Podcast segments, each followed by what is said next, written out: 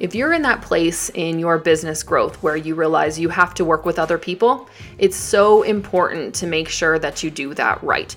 We need other people to be successful, and other people have to actually like working with us to be successful. Eventually, you cannot do this on your own. If you have ever worked with someone or you think that you may work with someone in the future, today's Boss Up podcast is for you. Welcome to the Boss Up Podcast, a short, no BS podcast for all entrepreneurs. I'm Lindsay Teague Moreno, your host, author of Getting Noticed, a book about how to grow your business through social media. You can find more information about me and how to grow your business further by visiting my home on the World Wide Web, lindsayteaguemoreno.com. Hey guys, welcome back to the Boss Up Podcast. I'm so excited to be back today. I took a couple weeks off to go on some vacations with my husband and do some work, and I'm back. I'm so excited, and I'm really excited to dig into today's topic, which is how to successfully work with different personality types. If you've been in business for longer than three seconds, you know that it is imperative that you work with other people, and you're going to have to do that successfully. In order for your business to grow, people are going to have to like you. So you're going to have to figure out how to work with different personality types and realize a little bit about your personality type on the way. So, we're going to talk about a little bit about the different types of personalities, and then I'm going to give you some tips on how to work better with other people that might be different than you or think different than you, which can actually be a really great thing. So, we're going to talk about that today. Before we do that, I want to talk about today's wine. Today I'm drinking the Stag's Leap Artemis Cabernet. It's from Napa and it's a pretty popular Cabernet, I would say. Stag's Leap Vineyard is a pretty popular vineyard, and I have some friends that are there today, and so I chose this one in honor of them and because I'm just riddled with jealousy about their trip. Uh, I can't be too jealous. We did just get back from Italy and it was an amazing trip, and I will talk to you guys about that wine in the coming weeks.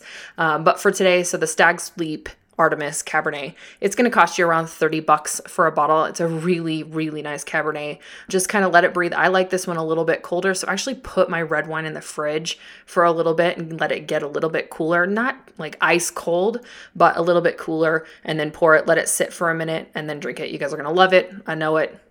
Okay, so let's get into today's topic, and that is how to work with different personality types. The first thing I want to do is I want to talk to you guys about the Enneagram. I know I've talked to you about it in a previous episode, but the Enneagram is basically the best personality test that I have ever taken and used and found. It is one that breaks down people's personalities into nine different I guess, sections. And then from there, you will have like subsections. They call it a wing. So you'll have a main personality type and then a wing, which will be on either side of your uh, Enneagram. And for me, I found this to be very accurate to almost everyone that I know that's taken it. Now, the great thing about it is it'll tell you the truth about your personality and a lot of really great things, the way that you behave and think naturally. Um, but it will also tell you a lot of things that you might not want to hear. uh, personally, whenever I take a personality test, I almost always feel like the big asshole of the group. My personality type tends to be demonstrative and confident and decisive and willful, and I'm gonna get what I want. And it basically always comes back and is like, hey, jerk, could you just like simmer down a little bit so people wanna work with you? And I find that to be true too. So it's not always fun to read, but it is really good to know. And since I have known a lot of the stuff that I found out through the Enneagram, I have noticed big changes in the way that I work with other people. So it has helped me a lot. I highly recommend it. I want you guys to go and take the test at the Enneagram Institute. It'll cost you like 10 or 12 bucks. It's not sponsored by them. I don't know them. I just found that they did the best job. So the way that theirs works is they'll send you back your results and then you can actually look up and see how your exact number works with other people's numbers. So this would be great. If you have a spouse or a partner, you should have them take the test as well and it can actually tell you how you guys work together and what your potential problem spots might be. But it also works in business, not just in marriage or not just with, you know, family members that you live with. So what I want to do really quick is go through the nine different types for you, just give you a brief description of them, and then I want you to go and really dig into that. There's another really great book called The Road Back to You that you guys could read if you like to read about them, but if you want just a quick give me quick and dirty the information, take this test, and it will give it to you. So, number one is the reformer. And this is the rational, idealistic type, principled, purposeful, self controlled, and perfectionistic. I feel like we all have a number one in our, in our lives. The number two is the helper. This is your caring, interpersonal type. They're demonstrative, they're generous, they're people pleasing, and they're possessive. Number three would be your achiever, success oriented, pragmatic. Um, they're adaptive, excelling, driven, image conscious. Number four is the individualist. These people are sensitive and withdrawn types. So they are expressive, dramatic, self absorbed, and temperamental. Number five are your investigators. They're intense, cerebral types of people. They're perceptive, innovative, secretive, and isolated. Number six is your loyalist, the committed, security oriented type, which is my husband, engaging, responsible, anxious, and suspicious. Michael thinks somebody is always trying to hurt us. uh, and so that is definitely, definitely true to him. Uh, number seven is the enthusiast. These are like your busy, fun loving type of people, spontaneous, versatile, distractible, and scattered, right? These are like your squirrel people. Um, number eight would be your challenger. This is what my personality type is. This is the powerful and dominating type of person, self confident, decisive, willful, and confrontational, which some of that works for me and some of it doesn't. And then number nine would be your peacemaker. This is your easygoing, self effacing type. Um, they're receptive, reassuring, agreeable, and complacent. Okay. One of these types will be your clear, this is who I am. Or maybe you'll have two. I have about three that are mm, neck and neck with each other. Um, but I find that I'm mostly an eight with a seven wing. So your wing will be on either side of your Enneagram. So for an eight, it would either be a seven or a nine. For a nine, it would either be an eight or a one. So I'm an eight, and my employee Liz, whom I love and is one of my best friends, um, she is the example that I used in the last couple of episodes ago where I talked about working with your friends. She is the good example of working with your friends. So Liz is a three with a wing of four. So she's the achiever with an individualist wing. I am the challenger with an enthusiast wing. And the great thing about us working together is that when we get together, we're super powerful and we're super passionate. Anything that we do, like Liz and I will get so excited about. when I like write her a text at like 11 p.m. and I'm like, I just bought another domain, she's like in, right? She's excited. We are excited. We're passionate about it already without knowing anything about it. Like Liz is like, I've got this great idea. I'm already in. Okay. Um, and I love that about her. We go for what we want. And that is a great person to have on your team. Like I love being able to say, this is what we're going to do. And she's like, I don't know how to do that, but sweet, right?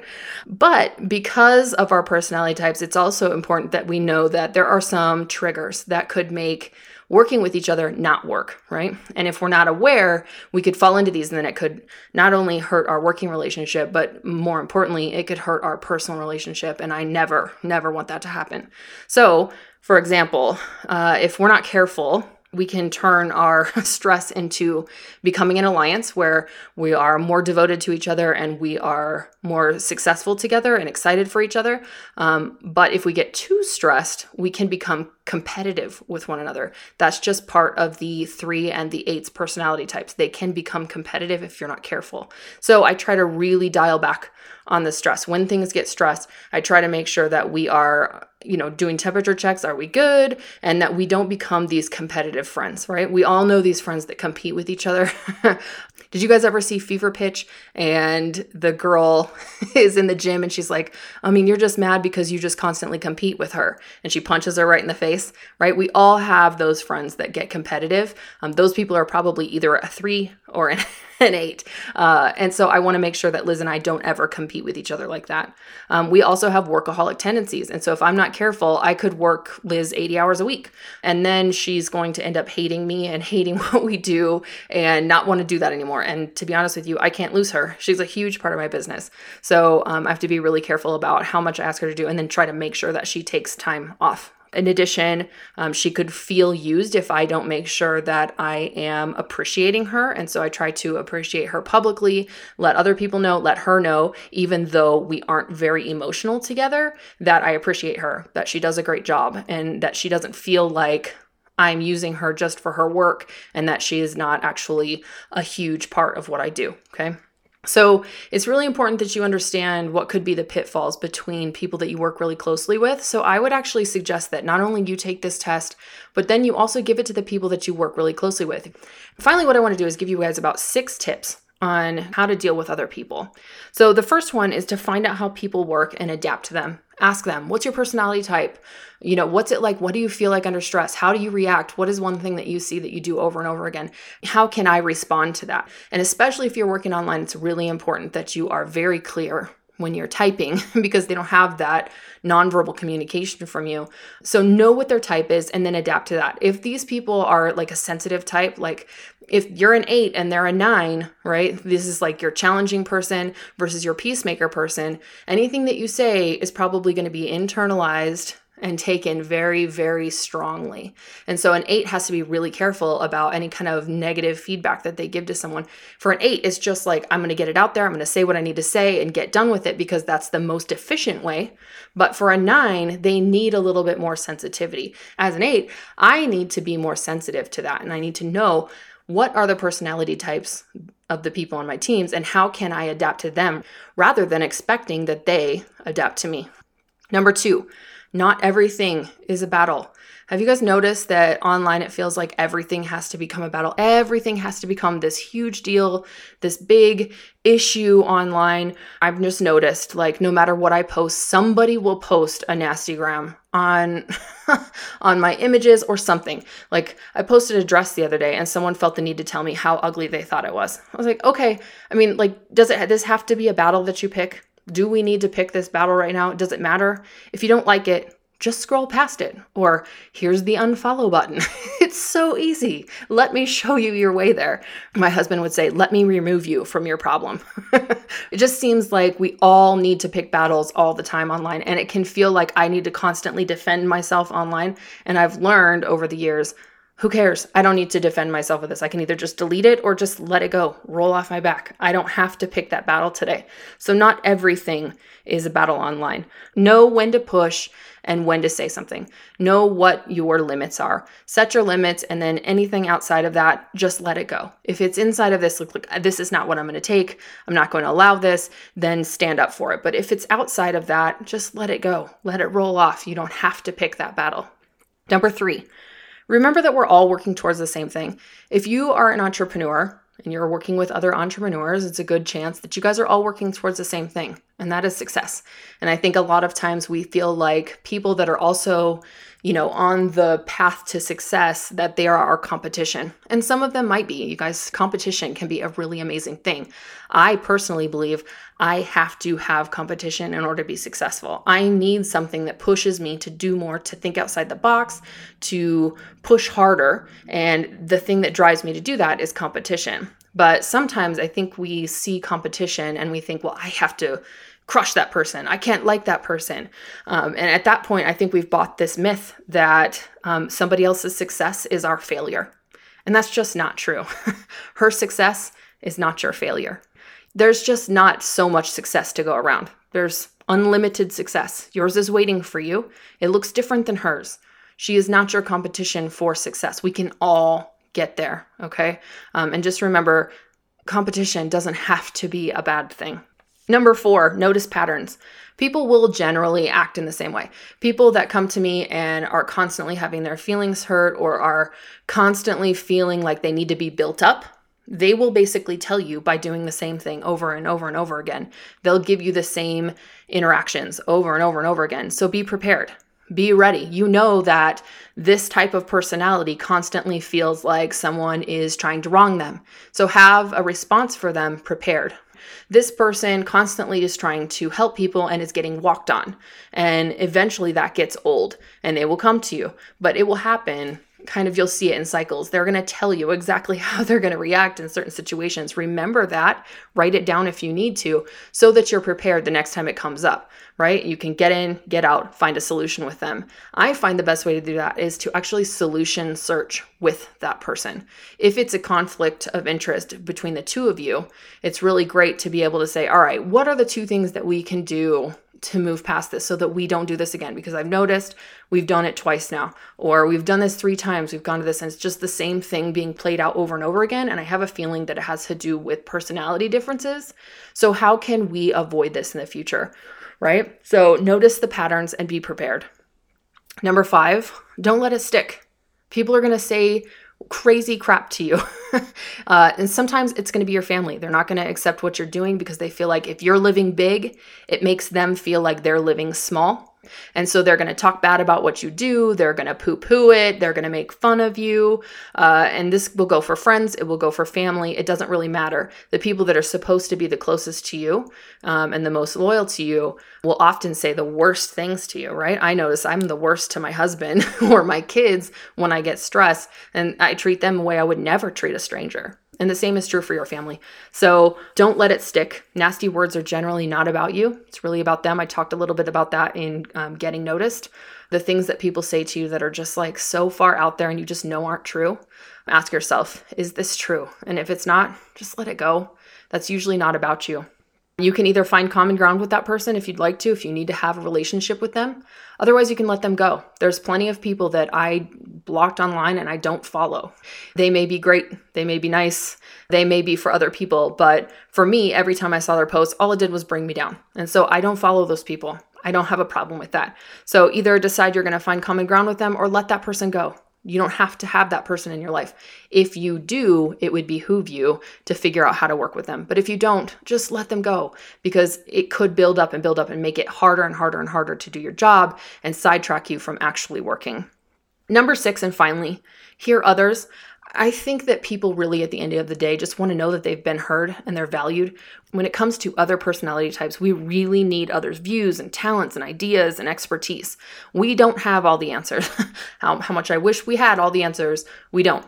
I need information from a one, two, three, four, five, six, seven, and nine right? I, I don't have it all. I need the information from all of these other types. And I need to make sure that I am making those people feel heard. If they're contributing, I need to know that they they feel heard because that can really head off so much issue if they just know, "Hey, I appreciate what you're bringing to the table today and I heard you." I think that will bring down the stress level so much in your groups and with the people that you work with or other leaders.